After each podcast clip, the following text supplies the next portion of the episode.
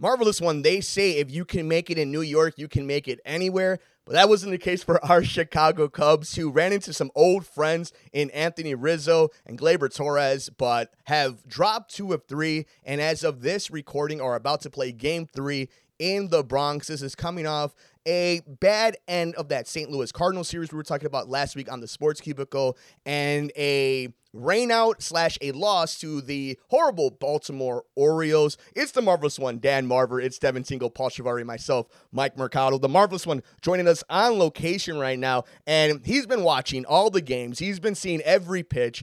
Marvelous one, you see what happened in the Bronx. Was just as more of the same for you watching this Cubs team? Was there over the last week, seeing how they were competitive with the Cardinals and seeing some rookies come up, some things kind of heading their way. Were you surprised that they laid an egg, especially the second game of the series in New York, or is this just what you thought was going to happen when they played a buzzsaw like the Yankees?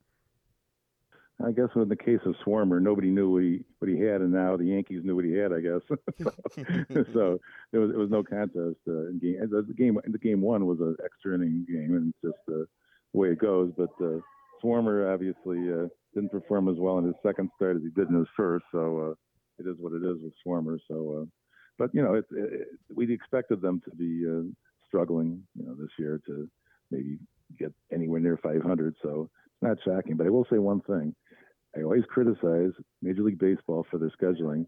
The Baltimore makeup game will be immediately after they played a series against the Nationals that's actually brilliant. yeah.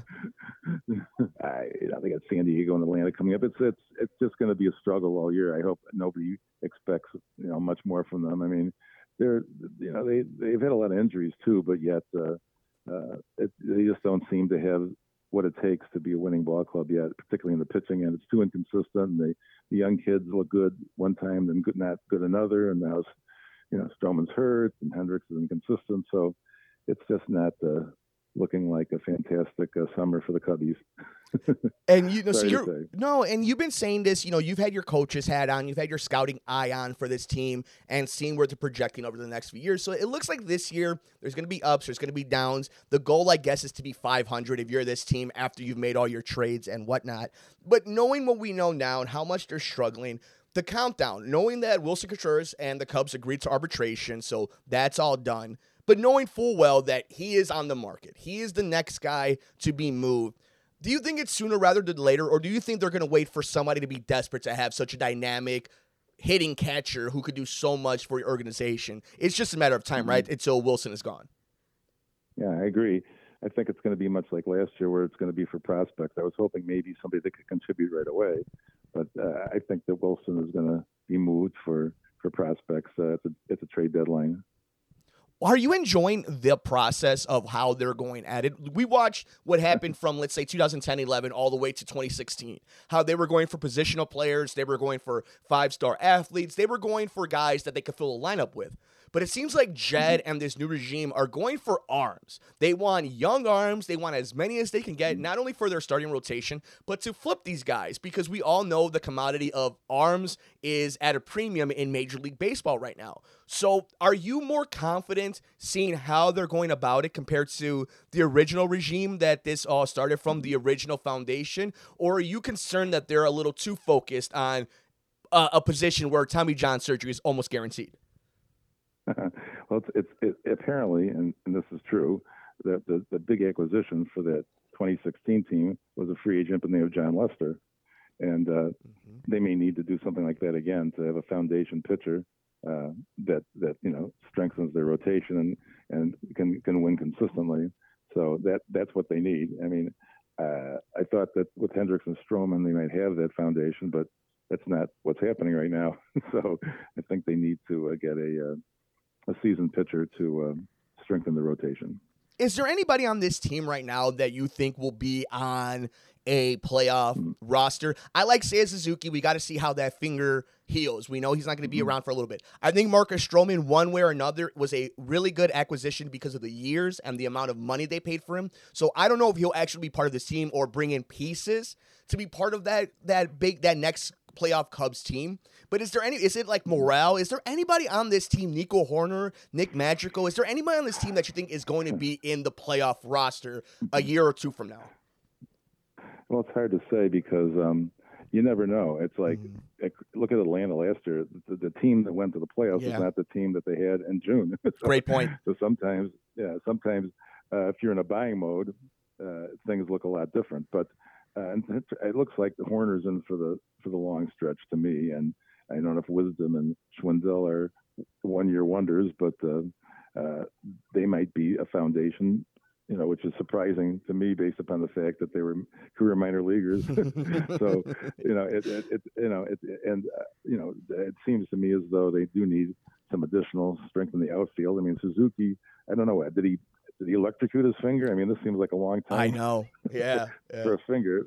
So, but uh, he he could he'll be a piece for the long term too. So, I think that that's the foundation. I mean, they have some other people that are going to be in and out but I, I think they still need uh, some additional uh, veteran help, some free agents. I mean, uh, they have you know they have guys like Ortega out there in the outfield, and uh, Heyward this is the end of his career. But uh, all in all, I think they they need some additional pitching support at the starting end, and and and some seasoned uh, big leaguers. I think is going to be the key. Even with the uh, with the Rizzo Bryant group with, with Schwarber and such, uh, they uh, they had some additional seasoned major leaguers that came in and out. So, you know, it, it, it, it's going to help definitely if they can do that through free agency.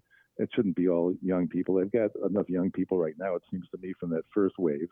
Uh, I think it's time for them to try to get some people that can contribute more quickly.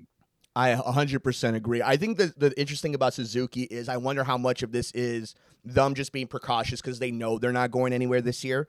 So let's take your mm. time, heal. What's the point? Like you need American at best, but also we don't yeah. want the pitchers to completely get their book on you so early on. Maybe this is just mm-hmm. them kind of delaying that a little bit. And you bring up an interesting point of mm-hmm. them having a, a bunch of youth already it is time next offseason, this winter meetings, these GM meetings coming up after the season's over, after we crown the World Series champion. This front office, hmm. this ownership has no choice but to spend money now. I mean, we know they have a choice, but it, optically, after going after and, and buying Chelsea, trying to buy Chelsea, having all this yeah. this, this landmark and this this you know becoming a realtor of an organization, just buying up all of Wrigleyville, you have the money. You have the disposable income to go get guys on your roster. And I wanted to bring this up to you because, again, you're always looking not only at what's on the field now, but into the future. And here on the Sports Cubicle with Dan Marver, Devin Tingle, Paul Chivari, and myself, Mike Mercado, we like to stay in the moment. But when you have a team like the Cubs right now, where it's not just about the moment, it's about moments that they're going to try to build for the future. If I gave you, if we were going to Vegas and I told you the over under was 70%, let's go even low. I think it's more 50 50. So let's go 60. 60% that the Cubs will go after a Juan Soto or a Trey Turner this coming up off season. Do you think that's more likely or less likely to happen 365 days from now? Uh, that's what you and I are hoping for, mm-hmm. and I think that that's the next move. I mean, uh, it seems pretty obvious to me that that they need to do that. It, I mean, you're not planning for 2030. I mean, I, think, I think they want. I think they want to win before that. I mean, very loyal fan base, you know. So I think they. It's like, unfortunately, uh, they, they they're used to losing. You know, even except for the one year. But uh, I don't think I don't think this current fan base will be like the ones in the 60s. You know, in the in the 70s that accept losing every year. We got to we got to get back to the playoffs. Uh, you know, before before 2025, hopefully. I think that's a great year you put it on. 2025 is the cutoff because if you look at the the fan base right now, they go to the big games. They go when the weather is nice. I mean, of course, Wrigley Wrigley Field is amazing. North side of Chicago has some great spots. I mean, uh, Chicago all has some great spots. But during the summer, if you want a cold brewski, there's nothing better than going to Wrigley Field. But they need. I think this fan base has learned they don't have to go to a Reds game, a Pirates game. They don't have to go see the Colorado. Rockies. They want to see championships. They want to see playoff appearances. Look at this, or our fan base that we've been alive have seen only one championship, but we saw a lot of winning baseball from 2015 all the way to 2020 whether it, it, ended in championships or not, this is something you grow accustomed to. And we're seeing how much like you get anxious. We're seeing what's happening in the South Side right now. This is you have to be able to strike when the iron's hot, and you have to be able to take that leap of faith when you think you're almost there. And the fan base is not going to wait for you. The fan base has too many other options. The Bulls are getting good. If the Bears find themselves their quarterback in Justin Fields, like this is all things. There's other things to find entertainment in. All the different apps, all the Cubs have no choice but to make themselves relevant again and not be mm-hmm. lovable losers. And I think you really hit on that point strongly. Mm-hmm. Yeah, the other thing is, is there's a lower bar for making the playoffs now with six teams instead of five. Yeah, I mean, you might get a, a, a 500 or slightly below 500 team that makes it in, in one of the leagues, and uh, particularly next year when there's a uh, interleague play is expanded, you may mm. have one league that ha- that dominates in interleague play, and you may have multiple teams below 500 in one of the leagues that make the playoffs. So it's it's you never know. It's just the way, way it is, and it's not you know it's not even really balanced when you're talking about the wild cards because everybody has their supposed uh, special team they play. Cubs, Sox, obviously Mets, Yankees, but every team has a team that they play every year, no mm-hmm. matter what, and uh, some are stronger than others, obviously. So you're not even talking apples and apples, you know. So when you're talking about uh, you know comparing divisional teams, but be that as it may, that sixth spot may be something that the you know, I hate to you know it's such a low bar like you're saying about the the Bulls, the Bulls eventually being in a playing game, but right. didn't actually happen. But uh, the sixth spot is, is, is, you know, is not like a, a, tremendous achievement, but it gets you in there, and then you have a best two out of three, and uh, who knows? Even though you know five and six play all the games on the road, uh, the way it stands right now, which is also ridiculous. If let's say four and five are tied, and yeah. four is going to get all three games at home. That's stupid. But it, it is what it is. They can get to the sixth spot, I think, before 2025 because of the division. Uh, as long as Cincinnati and Pittsburgh stay kind of below the 500 mark substantially, you have to just compete, you know, to get in there with St. Louis and Milwaukee. It looks like to me. I mean, Cincinnati, you know, right now has lost four in a row, for example, and they don't look like they're uh, going to be any great threats to win the division. And Pittsburgh seems to have been wallowing for years, so uh, the division gives them an opportunity to maybe, you know, sneak in there. And you just that that's exactly it. It's take advantage of the six seed. Take take advantage of the fact that there's six opportunities for you to make it to the playoffs. Don't even need to be second place in your own division.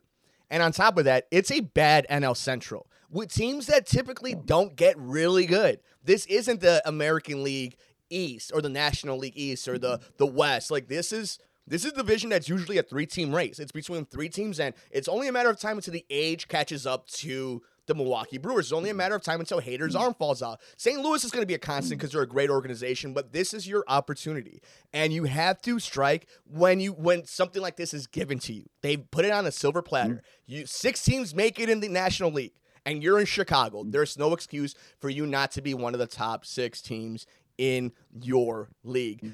But we want to know your thoughts. The Marvelous One has had his scouting and his coaching eye on all this, and he'll make sure he's covering it throughout up until the final pitch in September. But we want to know your thoughts. Let us know. We're on yeah. We're on Twitter at Sports Cubicle TV. It's the Marvelous One, Dan Marver. It's Devin Tingle. It's Paul Shivari. I'm Mike Mercado.